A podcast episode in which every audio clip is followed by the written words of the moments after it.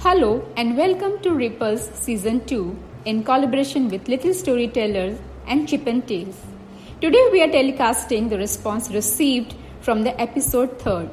In this episode, we asked you the question to narrate the process of making ghee in a stepwise manner in your own words.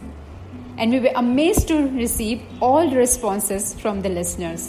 And the best among all the responses is from Almir. Congratulations, Almir. And the audio messages which we are not able to publish in this podcast will be published on our Instagram page. So keep listening and keep sending your responses and messages. Thank you. Hello ma'am, I'm Almi. I'm here to narrate various steps of ghee making procedure as required in episode 3. Step 1. First of all, we fetch milk from a cow or buffalo. Step 2. Then, after boiling the milk, we make curd from it. Step 3.